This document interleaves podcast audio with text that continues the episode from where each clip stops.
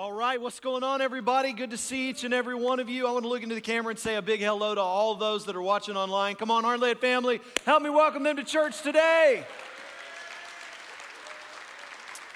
We appreciate each and every one of you, and uh, thanks for being in church with us. And I want to say this from the very outset today. Uh, they've already told me that we're kind of overflowing in some of our children's spaces. Uh, I have this to talk about in a couple of weeks. Uh, some good problems because Heartland Church is growing. But if you had an infant and were turned away today, uh, I just want you to know we're working on it. Okay, so be patient with us as we continue to try to grow and bring more people and add classroom spaces and all that good stuff. Whoever built the building uh, did an amazing job. We moved in when it was the building was four years old. But one of the things you have to know about this, this space is anytime we filled the first two levels uh, of this auditorium, all the children's spaces overflow. Uh, it's just the way it is. Uh, so we actually will never be at capacity with this space. We don't want to be because if we are at capacity with this space, uh, we don't have enough parking, we don't have enough children's space, we don't have enough anything. So the goal for us will always be to add more services. So I just want you to know that from the outset today. Hey, it's a good problem to have. Amen, everybody? Like, isn't that awesome? So. We're happy for that. Uh, this is the last and final week of 21 days of prayer and fasting, and I want to tell you this you're, you're nearing the finish line now, okay? Uh, so stay with it. Don't get hangry. Uh, at, don't take your anger out on somebody else like you're doing this for the Lord. Remember that. Uh, and uh, I just want to encourage you to come pray with us this Saturday uh, as we wrap up 21 days.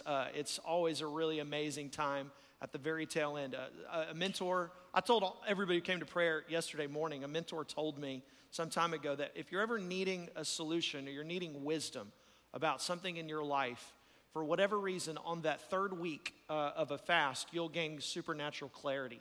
Uh, and, and the clarity usually comes at the very end.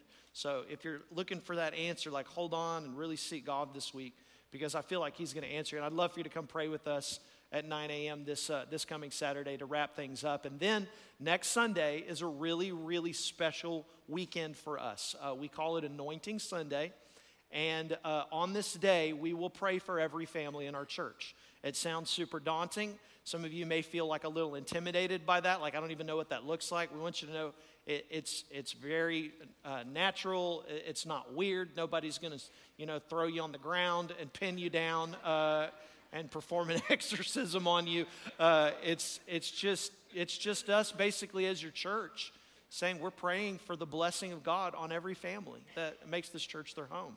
And, uh, and so we're going to pray and ask God's favor upon you. You know, and we anoint you with oil, uh, it, it's representative of the Holy Spirit. We say, Holy Spirit, we want your presence. And I'll talk about that next week and help you in that moment. It's a really sweet time. So I'd love for you to come and let your church and our elders and our prayer team and let us just pray for you and uh, pray for God's supernatural wisdom. It's right after 21 days, and I believe uh, God will move in your heart and do something amazing in that.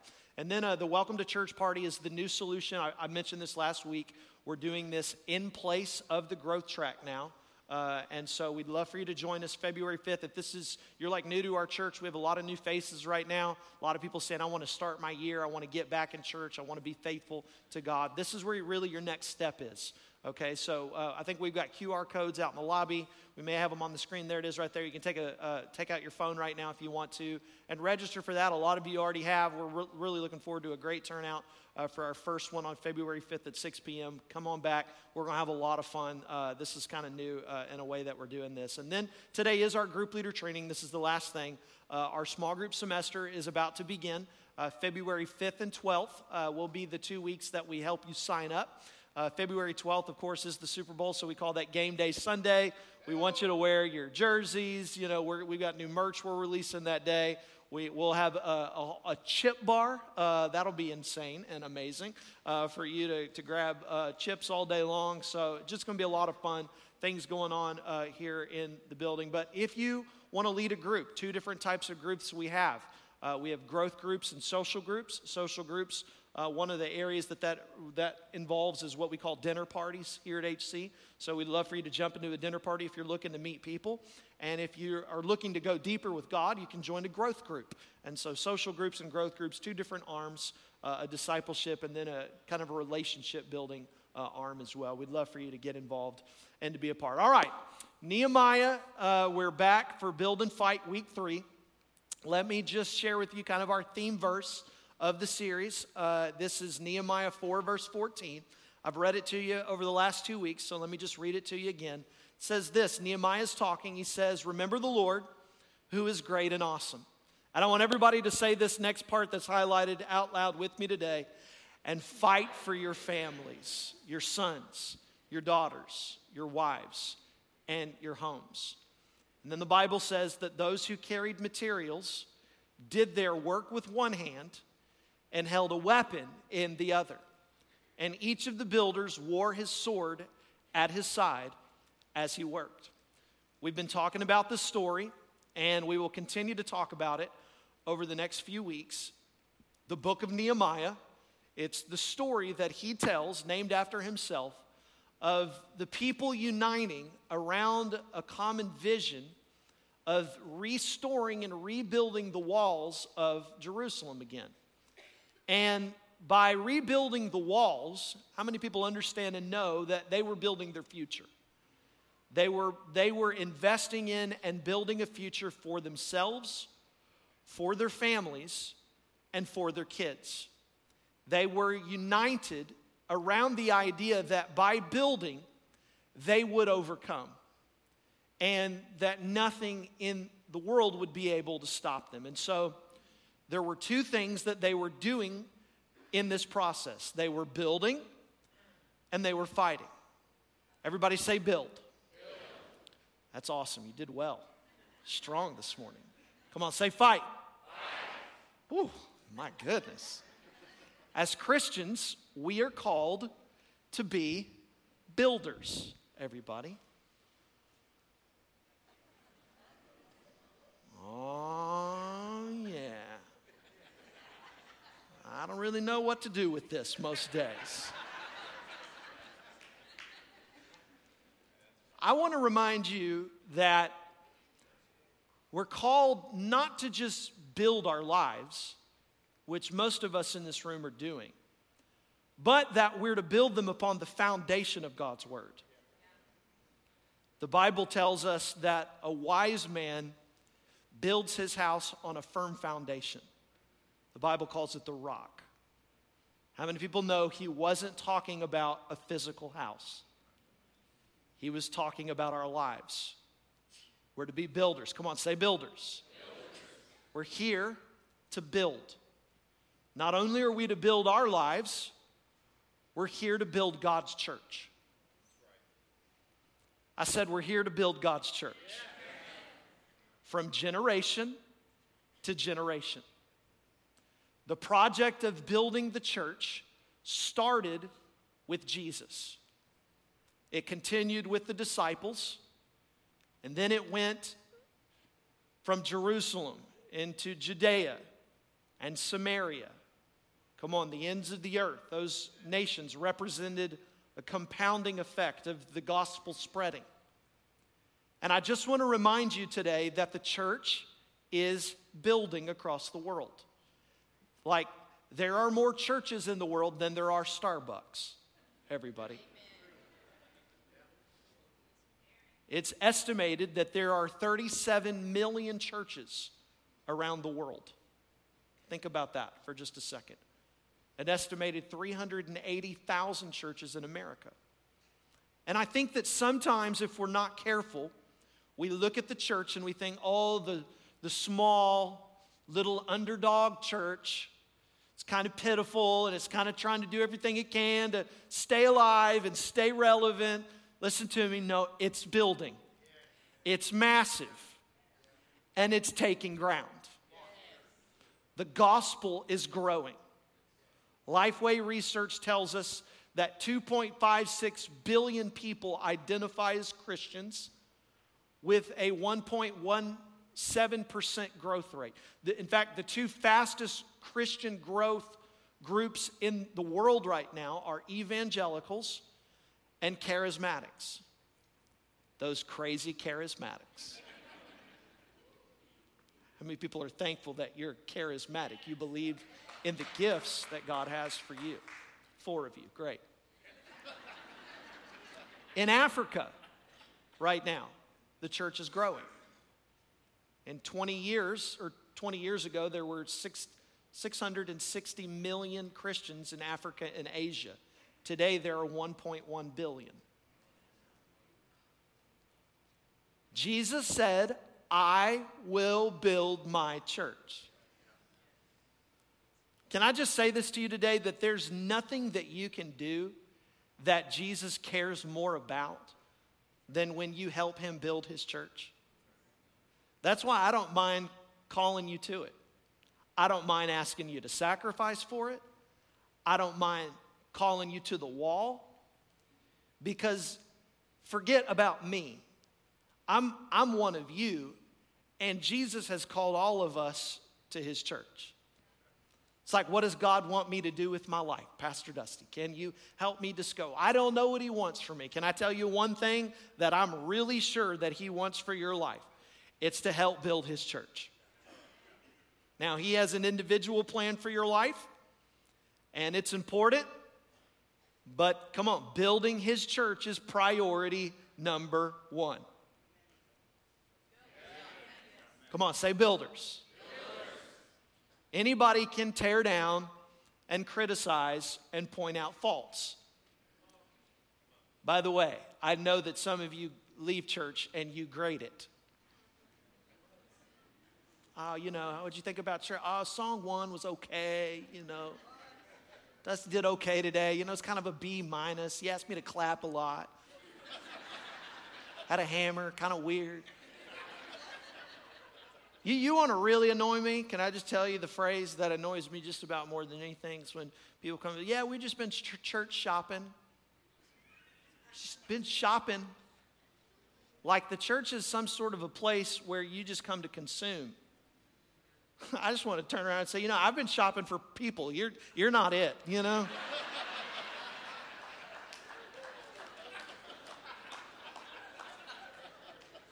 we found you. Great, thanks. Was looking for a pastor with a 200 thread count in a, in a schmedium, you know.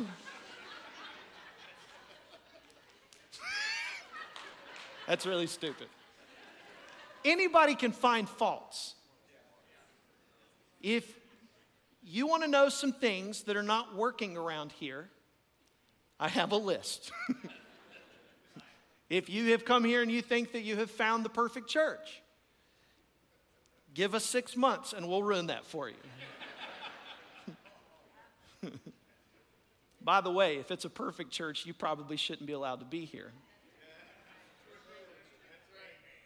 And none of us should be. But the only way that Jerusalem got built is that people jumped in and started building.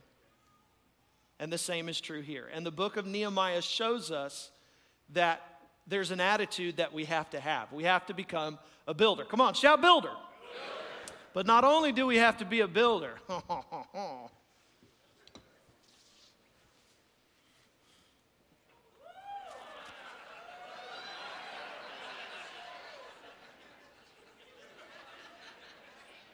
How many of you know that I have absolutely no idea what I'm doing with this?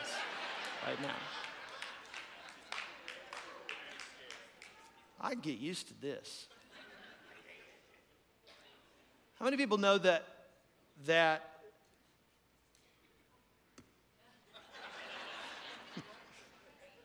the builders in Nehemiah faced opposition from their enemies. And they dealt with bullying and criticism daily as they started to try to rebuild the walls, we talked about this last week, there, people were constantly talking bad about them. This is going to happen to you.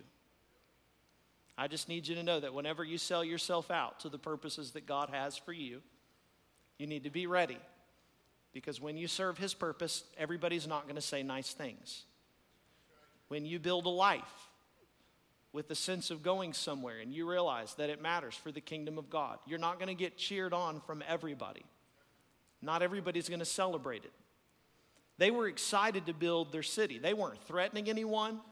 But every day there were naysayers and voices that were challenging them. And, and with the constant threat of physical attack, a lot of people would probably just have given up and gone home, but not the people of Judah. And so the Bible tells us that while they worked, they had a sword at their side. And they fought negativity directed at them, and they kept pushing.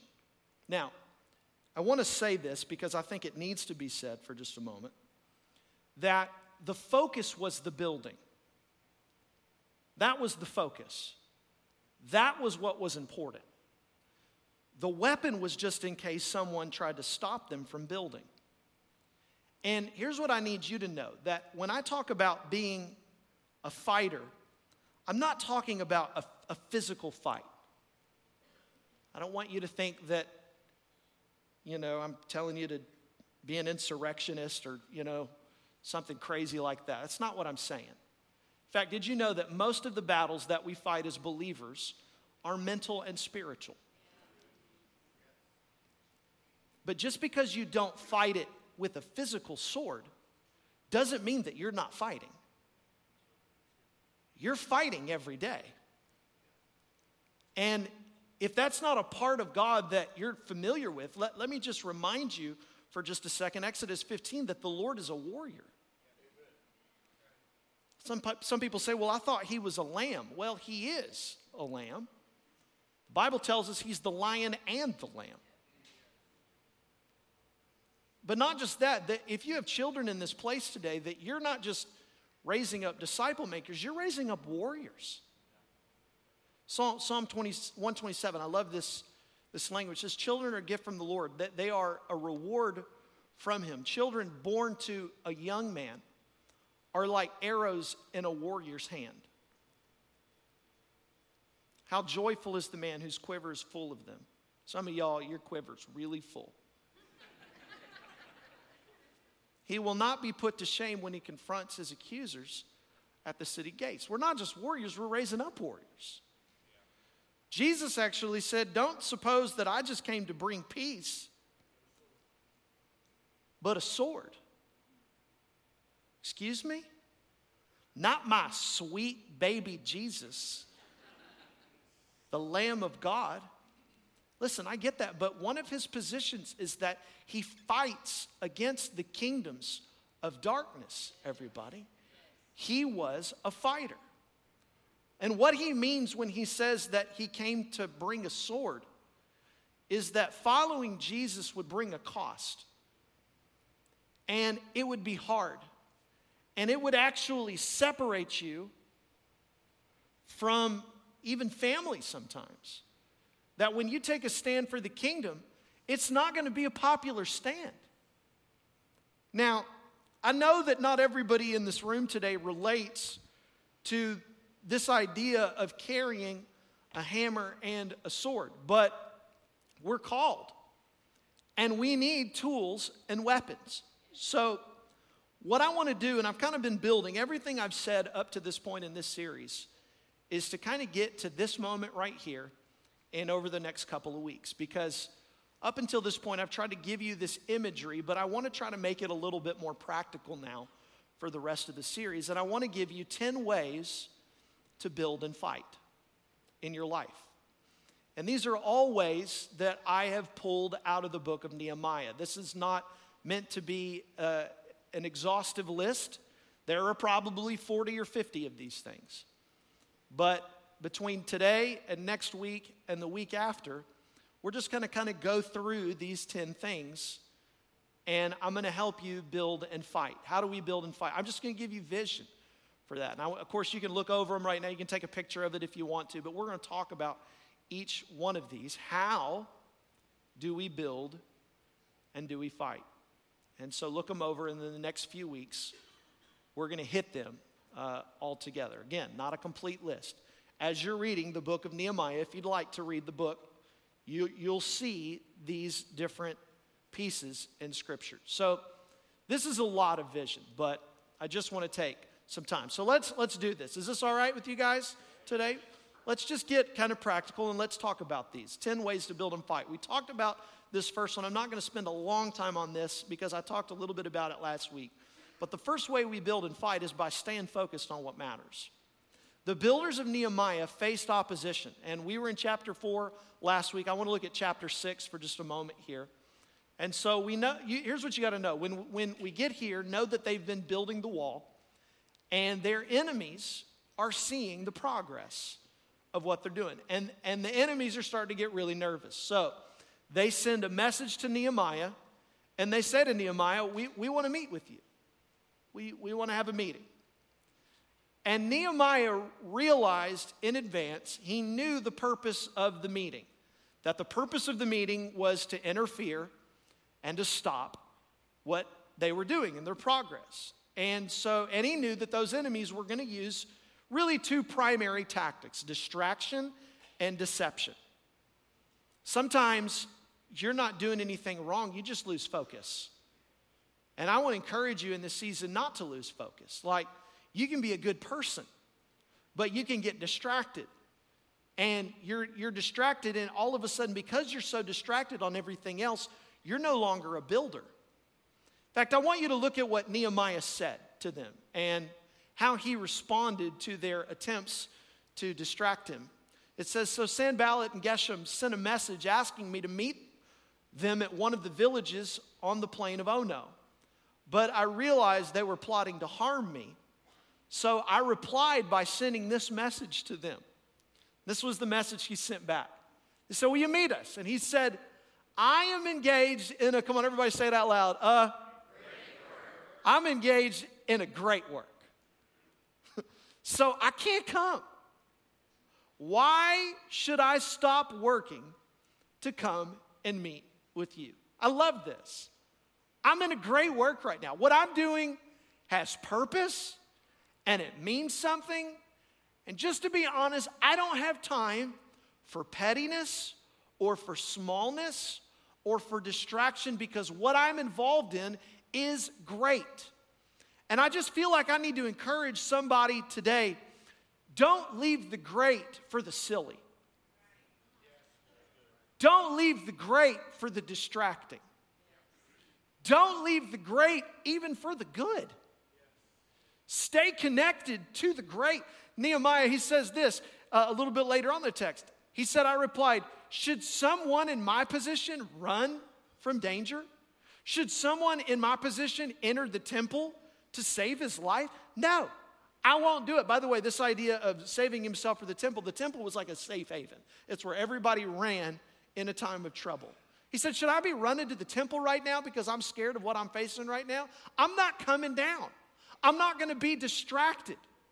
You're trying to scare me. I'm not going into the temple. I'm not backing down. I'm not trying to get off course. Let, let, me, let me tell you something. This, this is good, okay? The enemy isn't bothered by your good intentions, he's afraid of your focused follow through, everybody. The areas of your life where you're saying, I'm going to be committed and I'm going to see it through. Some of you this year, you, you've, you've been really coming to church, like you're starting strong. I want to tell you, like, follow through. You know, give us a year of your life. Go all in and see what God will do in your life. He, right now, honestly, He's not really thinking about you and your you came to church twice or you got in a group once, you know, because here's what he thinks about you. You're just going to fall away. You have good intentions, but you never follow through. These are the lies that you listen to and you'll even tell yourself. I'm telling you, but when you make a, a concerted effort, I'm going to follow through. I'm gonna be a person of faith. I'm gonna pray first. This is when we stay focused. All of a sudden, the enemy, you're saying, I'm not gonna let the enemy distract me, deceive me. He's a distractor, everybody. Did you know that he doesn't even care if you have stuff? He'll even give you stuff sometimes, just so that he can distract you enough from what most is important. Think of all the things the enemy has you worried about right now. Most of it, come on, let's just be honest. Most of it, it's nothing. It's not going to end up as anything.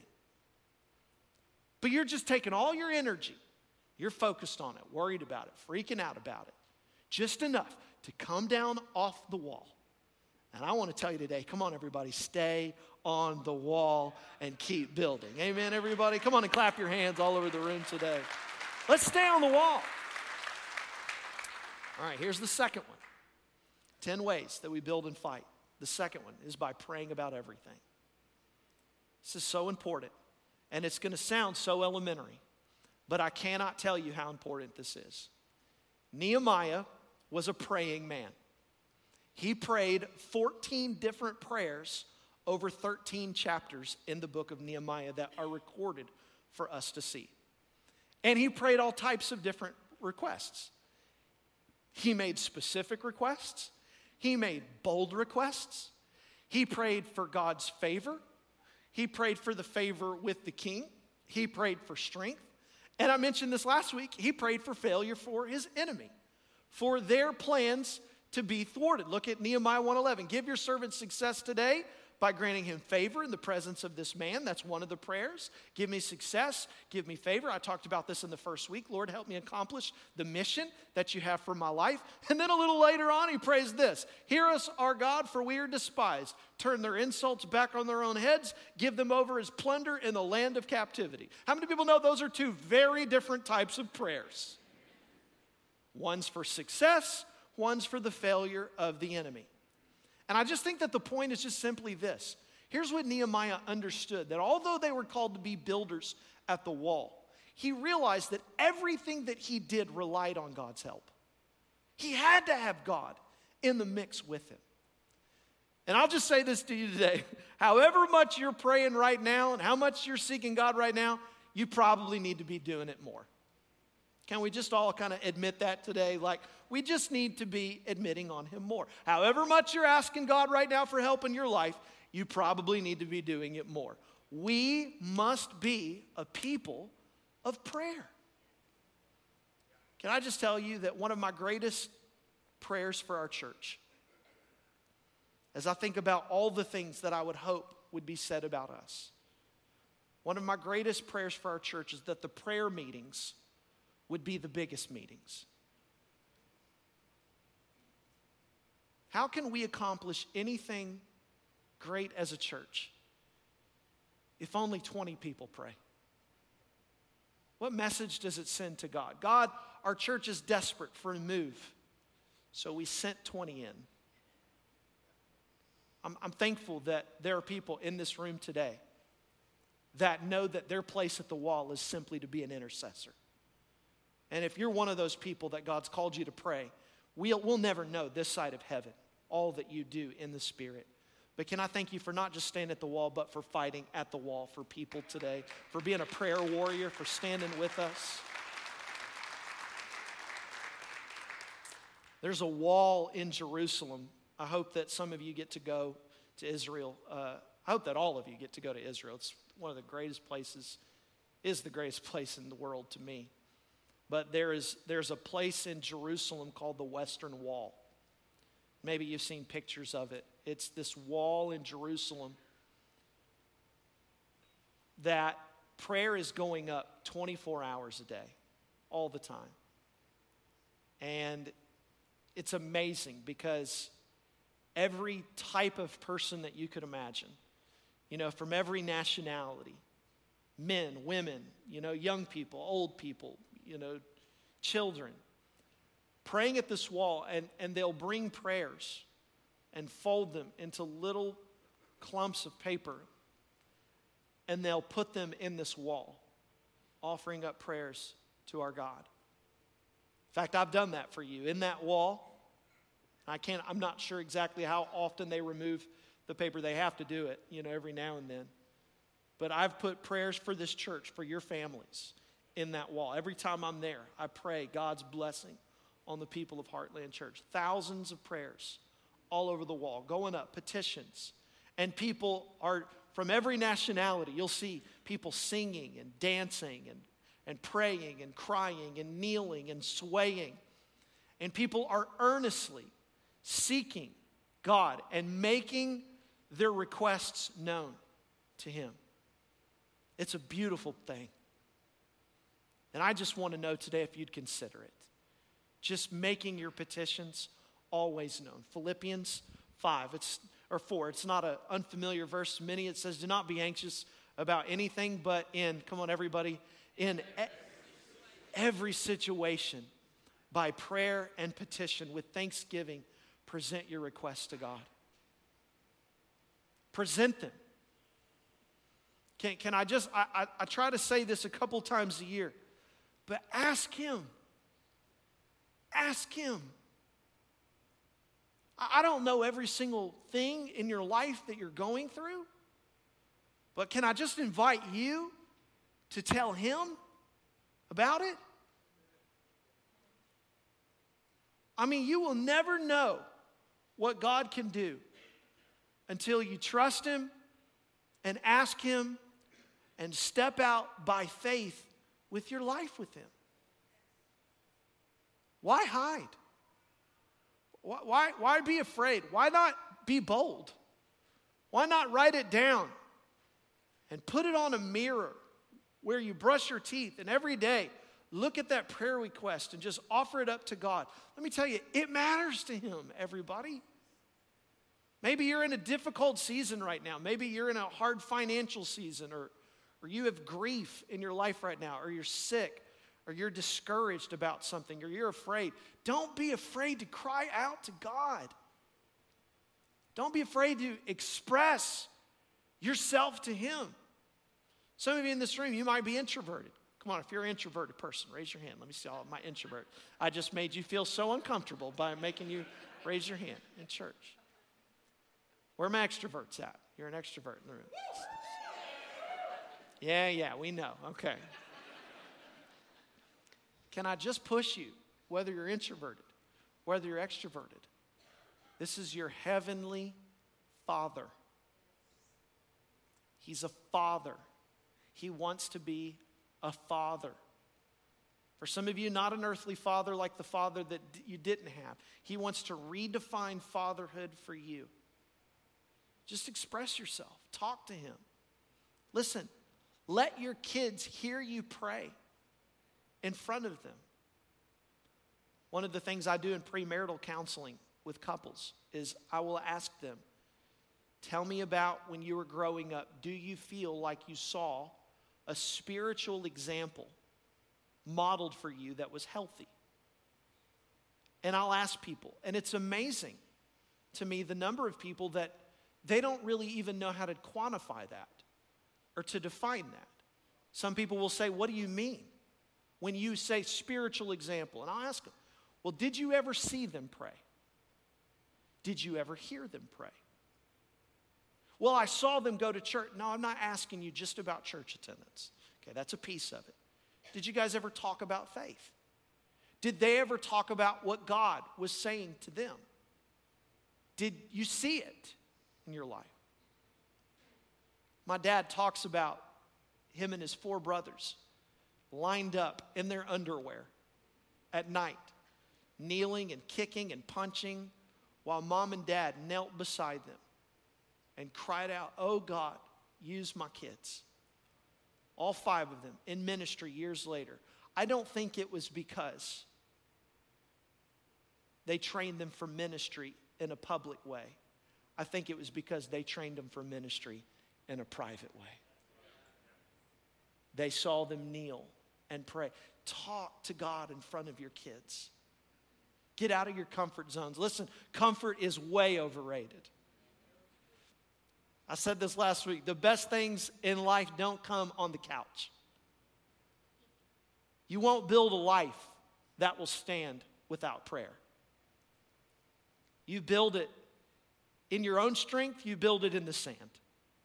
It'll fall. Maybe you want God to use you. Have you ever told God that? God, I want you to use me. How desperate are you? I'll never forget, my God, I have so many memories of our old chapel and our old building. Going there on Friday nights. I told a whole bunch of students at our youth camps because I talked about prayer at youth camp this summer. And I told them the stories of how I would on Friday nights at 10 o'clock, me and a small group of friends would go into our chapel after the football games had ended. On the back wall, there was a map of the city of, down, of, of Dallas, Fort Worth. And I remember at 18 years old, I would go and we would put on music, and I would put my whole body up against that map. And I would say, God, if you would use me to touch the city somehow. If you'll use somebody, God, I don't have all the gifts. I don't have all the talents. I, I really, honestly, have never been that popular of a kid. Kind of a nerd. Sort of really pale. Sunburn, too easy. But God, if you'll use me,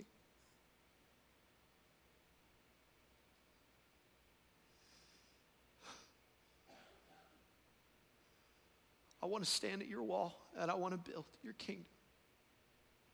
Do you ever get in a place where it's just you and God? You stop, you stop talking about your business and everything that's important to you. Just ask God, God, give me a heart for what's important to you. See, what I've learned is that the call to build is the call to prayer. Let me tell you something events don't build churches, prayer rooms build churches. My legacy as a pastor won't be the big events and it won't be the conferences. It'll be the people that learn to say yes to pray. That's what builders and fighters do. They get into the secret place and they do war and they intercede. When was the last time you interceded for someone else? I have this friend, I've known him for a number of years. His name is Jeff. You, you have a friend that you feel like is the most unsaved person you know? And you've thought to yourself, I think everybody could get saved except for this one person? Maybe that's just me. I don't know. Maybe I'm, I'm in a dark place. That, that was Jeff. Uh, all the years I've known him, over 20 years, the whole time he's been an alcoholic. But he loved golf, and uh, I loved golf. And a friend invited him to this event that we would do every year where a bunch of us would play. And, uh, and so Jeff would always be there with the group. And every day, Jeff would start drinking at 9 a.m and he would drink the whole day, the entire day, until 8:30 p.m., where he would fall asleep, go to bed. His favorite thing to do, I felt like, was to make fun of me being a pastor. He would every time, every day that we were together and we would have a conversation, or we were driving on the way down. He was not driving, obviously. But he wanted to talk about faith he wanted to talk about God and he wanted to talk about Joel Osteen.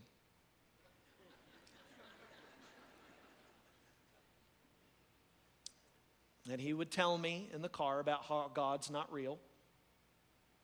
And he was the, lo- the most lost person that I've ever met.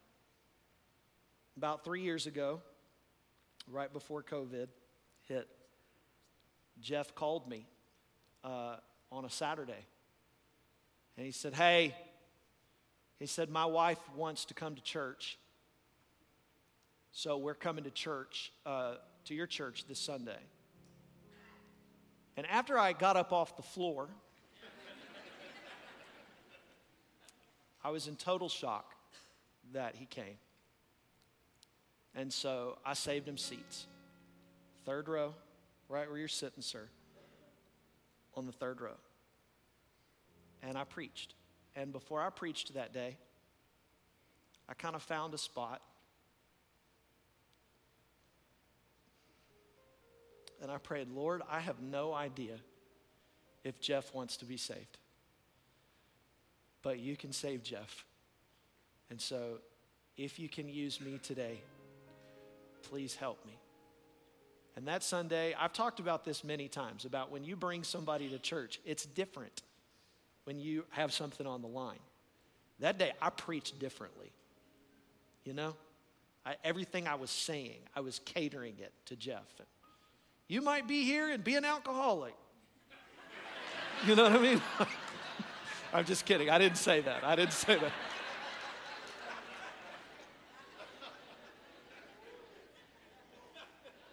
But I'm going to tell you one thing I watched them.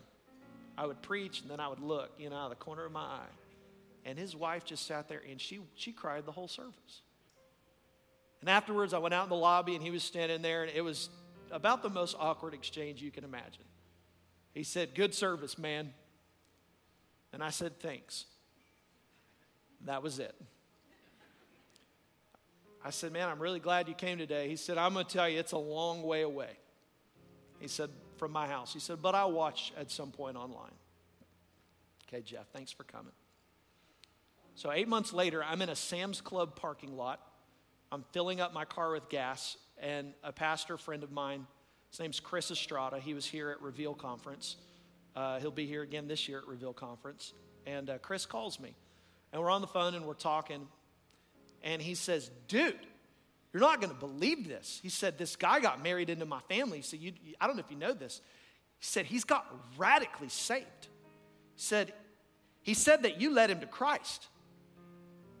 I was like, I, I said, Chris, I don't know who you're talking about. I said, What's his name? And he said, His name's Jeff.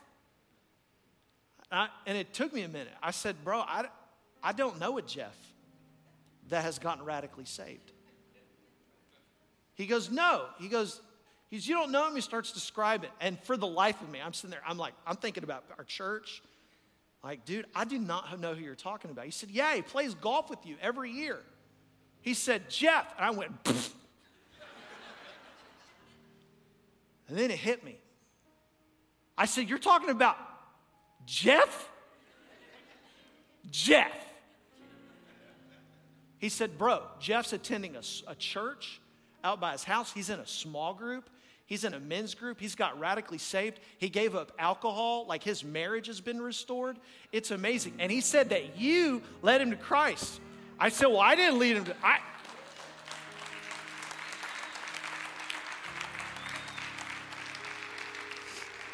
And in that moment, I thought of that prayer that I prayed.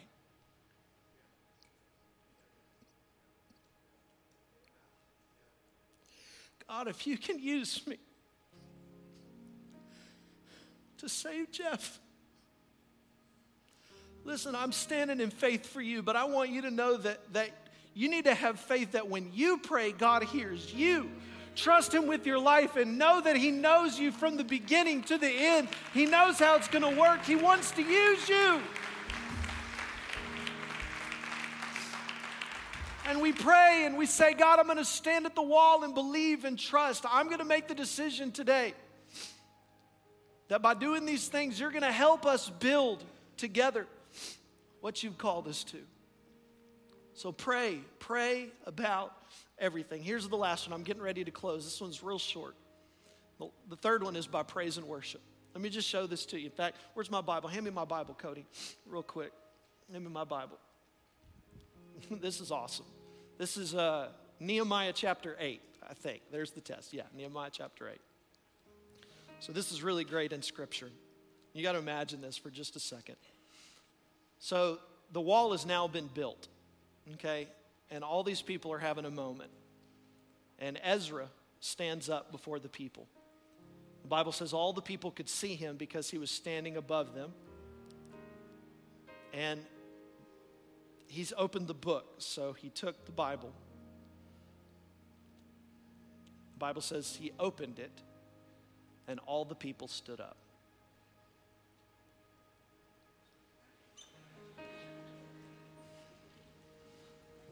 I didn't know that was going to work or not. It, it did. And the Bible says that Ezra praised the Lord, the great God, and all the people lifted their hands and responded, Amen. Amen. Amen and they bowed down and they worshiped the Lord with their faces. To, no, I'm just I'm not going to do that one, okay? they were having church and they were participating. How many people know that participating in church is the best kind of church? We're not here to watch. We're not just here to attend. We're not here to be spectators. We are the church, everybody. We're here to clap. We're here to sing. We're here to participate. We're here to be a part because praise is a weapon that fights the enemy. Amen? Maybe one of my top 10 favorite verses in the whole Bible Psalm 149. May the praise of God be in their mouths and a double edged sword in their hands. Excuse me, Tim. Yeah, back away. so every time you worship, you got to get this picture in your mind, everybody. You're not holding a physical sword when you worship, but your hands, they're like a double edged sword. Your worship is tearing down strongholds over your family. Your praise, oh God, be exalted in this place. It's putting all of hell on notice that I am standing and building and fighting for the kingdom of God.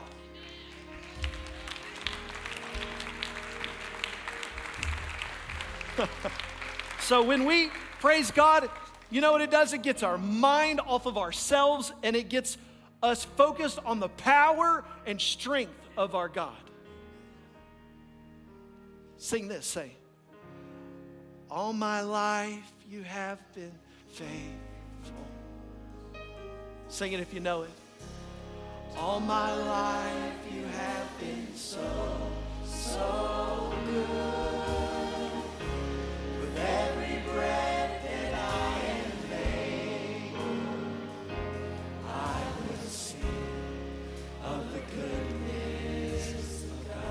Try, try it when you're in the car. Try it when you're going to work. Put some music on when you feel low, when you feel discouraged, and when you feel like you have no hope. And realize that God's called you to the wall. Like put put your mind on him. Let me tell you what it does. It opens up a way for God to work in your life. It makes you a vessel. It gets your spirit focused on him and not your circumstances. You may have walked into this place today focused on your circumstances. Today, you're going to walk out of this room focused on what God has done for you in your life. When we get praise in our spirit, we get strength, everybody. When we praise, we get hope. Come on, all over the room today, I want you to sing this out to Him. Lift up a song of praise.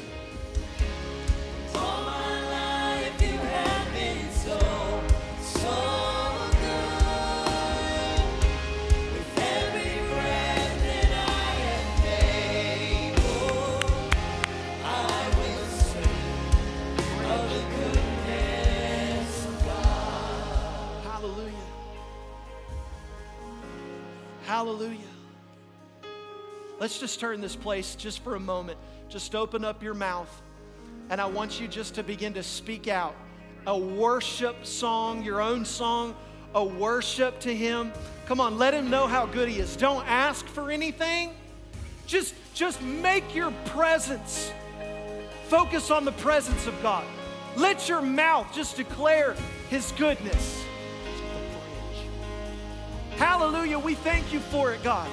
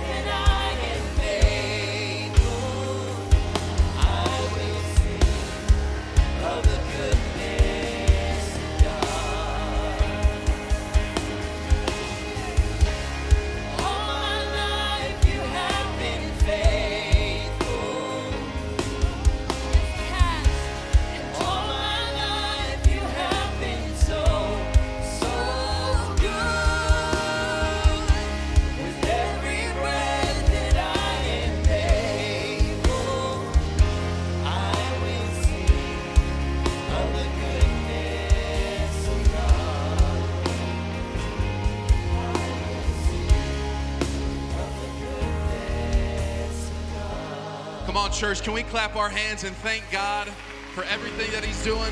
Thank you, Jesus. You are so good, Lord. Hallelujah. We give you praise today. Thank you, Jesus. Thank you, Jesus. And I got to tell y'all what, I am fired up about this message, Build and Fight. Aren't you? This has been amazing. Pastor Dusty, thank you so much for another great installment in this series. We appreciate you, man. That, that was a great message. And uh, you know, we all have a Jeff in our lives, don't we? And let's not stop praying. Let's not stop believing for him. Woo! Got me all fired up. Come on, somebody. Well, hey, thank you guys so much for joining us here today. Um, we really appreciate you guys. And listen, if you'd like to give to the mission and vision of Heartland Church, you can do so in a couple of different ways. It's going to be on the screen behind me, but you can give in the little boxes on your way out. You can do so through text or online. And we just thank you so much for everything that you're doing. In fact, we're able to reach hundreds and hundreds and hundreds of students at Reveal Conference thanks to all that you are giving. And we're really hyped and really excited about that coming up here in just a couple of months. So, well, hey, we're going to worship the same way. We're going to worship you out the same way you came in. And uh, it's going to be great. Let me pray for you, and then you will be dismissed, all right?